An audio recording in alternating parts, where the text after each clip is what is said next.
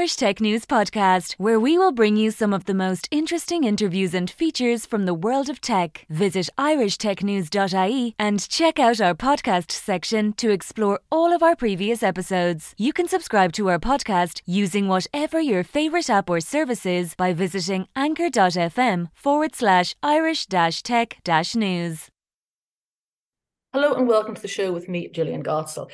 I'm doing a mini series of interviews on women raising in Web3, how they do it, the problems that they face, issues, uh, positives maybe as well. And as part of this process, I'm very pleased to welcome Bridget Greenwood, who is the founder of the Bigger Pie and co founder of the 200 Billion Club, to come and ask, to answer some questions. Bridget, thank you so much for coming on the show. My pleasure. Thank you for inviting me. No, I'm delighted because although you are you have not raised money as a founder, you with the 200 billion club you are addressing that direct issue where there's not enough women founders getting receiving money. So perhaps could you state the problem that faces and maybe, maybe some stats whatever about the the that face women trying to raise money from vcs and from uh, uh, other angel investors? Absolutely. So the issue that we have is that there seems to be a very strong unconscious bias in, in the VC process and the VC system it it exists everywhere in our lives so there's no surprise that it also exists in the vc world. Now when through the work i was doing with the bigger pie and i want to see how we can get uh, more gender equality and and those people who are fantastic at what they do you know to have the same opportunities as their male counterparts. That's when i discovered that 3% of all vc funding goes to female teams 8% goes to mixed teams and the rest go to all male teams. That was pre-pandemic Mm. Post pandemic, it's actually gone down. Uh, so the number of it's one and a half percent that is going to female founders. Why so is it going backwards and not forwards? So there are there are a couple of um, uh, ideas and thoughts around why that is. In, in in the time since the pandemic, we have seen um, we've definitely seen what happened last year in terms of of the bad actors and mm. the consequences of the highs that we had, um, you know, FTX, etc., etc. So there's there's not as much money that is going around at the moment. We also have outside of the crypto world have financial financial issues and difficulty, and money money is more expensive now to, to borrow. So in these times, what VCs are doing is falling back onto what they know and what they know is you know the 90% of their portfolio which tends to be male founders. So that seems to be the negative consequence of actually why don't we double our efforts down onto the people we already know and we're investing in rather than taking that risk into into new founders. Um, so I think that's largely what, what's going on with that, which is frustrating for many reasons, including the fact that we have a lot of data research out at the moment that talks about actually what happened during COVID, what happens during, um, you know, financially difficult times when there's an awful lot of change. And it's a feminine leadership style that is best suited in these climates. But transferring that data into the unconscious mind of, of you know, individuals, male or female, is a little bit more tricky. Wow. So tell me the, the thinking behind the 200 billion club and, and why is it named? Where, does the name come from? So um, Alison Rose, CEO of NatWest Group, um, RBS, she was invited by the government to do a report on uh, women entrepreneurship in the UK. And uh, one key point of the report said that if we were to invest in female entrepreneurship in the same way as best of class countries do, we could add 200 to 250 billion pounds to the UK GDP. So that's where we got the 200 billion club from. Wow. Okay. So, informing the 200 billion club, uh, so you've stated the market's only 3%, now down to 1.5%, which is frightening, actually. It's so, so small. Um, what can we what, what can we do? What, what can you do to change that? So uh, I co-founded it with Dr. Amber Ghaddar, and we went on a three-month research journey. So we spoke to academia, we spoke to investors. Uh, Amber herself has been through the, the the, the raise and the process herself as a female founder, and we looked at the the information and research that is out there. And there were two key points that we felt that we could address that will help to move the needle in a positive direction to be able to get VCs and and female-led startups sort of connected and have that deal flow happening. The first one is you need a warm introduction. Um, a lot of the VC world is all about networking, and they they ask each other what do they think of other founders, uh, and, and networking is a key part of that, which is fine. But if that network is a boys' club, how do the women get the doors open? So we now have 200 plus VC partners that work with us at the 200 billion club. We understand each of their investment thesis. And then when the founders come through our cohorts and they intelligently match that investment thesis, then, then we'll put them in, in front of the VCs. So we're opening that door for them and giving that warm introduction. The second part, which is a bit more difficult to overcome, is during the pitching process. So as soon as you you show up and you reveal your identity uh, and you do your pitch, then this is where the unconscious bias um, falls, comes into play. So we're all exposed, you know, to the same media, the same the, the, the same cultures, etc., etc. And so women as well as men fall prey to the unconscious bias. So a very famous um, research printed in the Harvard Business Review said effectively men are asked promoted questions. So that's focusing on the opportunities of the startup. Whereas women are asked preventive questions, which is focusing on the risks and, and, and putting yourself in a defensible position. Why is that important? Because no matter who you ask, male or female, if you ask preventive questions, five times less likely to be able to raise than if you ask promotive questions. So we tend to find male or female VC. If you're a female founder, you're asked preventive questions. Now, the good news is when you understand and recognize the preventive question and you're prepared and you know how to answer in a promotive way, then you can bypass this unconscious bias. So mm.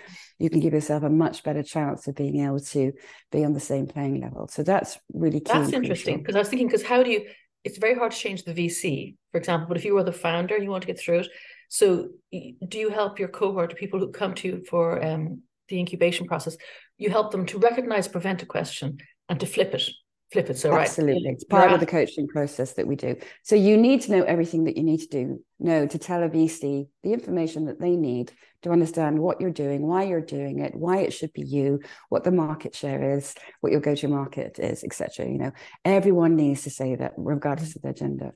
But when it comes to women, you need to do a couple of extra things as well. So one is understanding promotive and preventive questions, and then being able to respond in a promotive way. That is huge.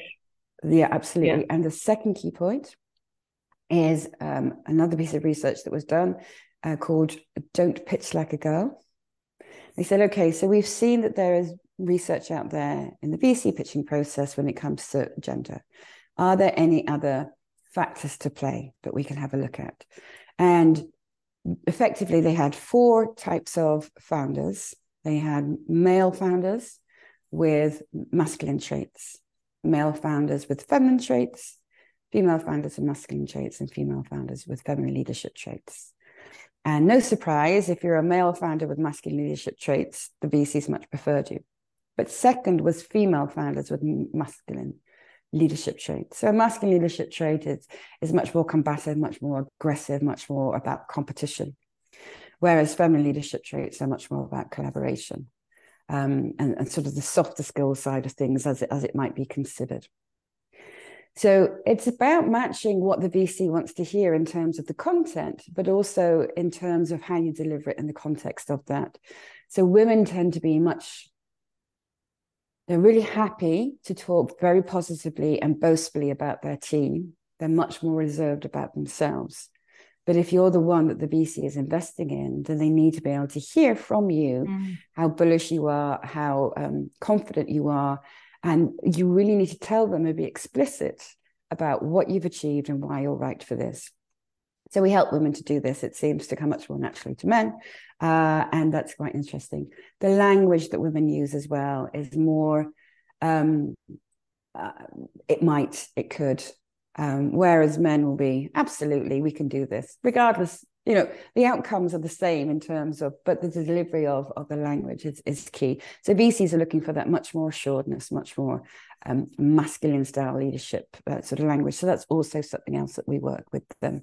And it's interesting because you'll see our founders get the script. They've learned, you know, they learned their pitch, five minute, 15 minute, 20 minute pitches, you know, because you have different different lengths for, for different parts of the stages of the conversation uh, and they've got the right language, and then they're asked a question and they fall back into uh, the feminine leadership style. So it's making sure again that, uh, that they're, they're prepared for all the questioning and all the answering, both from preventive and promotive styles, and also from the leadership um, style. Interesting. So finally, Bridget, um, when women do get funding, I, am mm-hmm. sure you know the answer to this. Um, are there is there data or stats to say that women produce a, bigger return or a greater return or more safe hands? Is there are there any is there any figures to say apart from want diversity? Yes. What are the outcomes? Yes. So, so there are many, many reasons why underrepresented, overlooked, under, underfunded founders, uh, including female founders, should get a better, um, better shake from the VC. So, the uh, Boston Consulting Group turned around and said, you know, generally women get half the funds and produce twice the profits. And now, when we're looking at the fact that you know there's not as much money being um, put around, and people are looking at how do we deliver profits and how can we do so on a much tighter budget this is this is right in the fast lane of, of female uh, founders and, and, what they've done in, in, in, the past. So that's that's really interesting. So yes, uh, it would be great that female founders get the right amount that they need mm-hmm. to be mm-hmm. able to go off and to thrive in their startup. But we know um, that the, the data supports that they're much more conservative with their spend, which uh, which leads to, to greater profits pound for pound. It's very interesting. If people want to find out more about, especially the, the 200 billion club, where can they go and, and, and why would they come to you? So we'd love to hear from any angel investors, any VCs, anyone who is looking for pre-vetted deal flow um, with underrepresented founders. We've got our Web3 cohort that is already launched. Last year we did a sector um, a sector agnostic cohort. But for those in the Web3 world, we're doing a Series A and then we're looking at pre-seed um, to Series A in Web3. So if you're if you're looking for great investment opportunities, please reach out to us. Or if you're a founder who is looking indeed to be able to have access to um, v- VC funding, then we can come. You know, we'd love to hear from you and, and see if you're right fit for our cohort. If you go onto the website www.the200bn dot club, then all the information's on there. And you can reach out to me as well on LinkedIn, Bridget Brilliant. Greenwood. Thank you so much for your time. And let's get that percentage significantly higher in the next year. Yes. And let's get more profits for everyone in the meantime. Totally. Thank you so much for your time, Bridget. Uh, My pleasure. Bridget Greenwood, founder of the Bigger Pie and co founder of the 200 Billion Club. Thank you. Thank you very much. Thank you for listening to the latest Irish Tech News podcast. Check back every day for the latest episode. You can follow us on Twitter at Irish underscore tech news, on Facebook, facebook.com forward slash Irish Tech News, on LinkedIn, linkedin.com forward slash company forward slash Irish dash tech dash news, on Instagram, instagram.com forward slash Irish Tech and on TikTok, tiktok.com forward slash at Irish Tech News.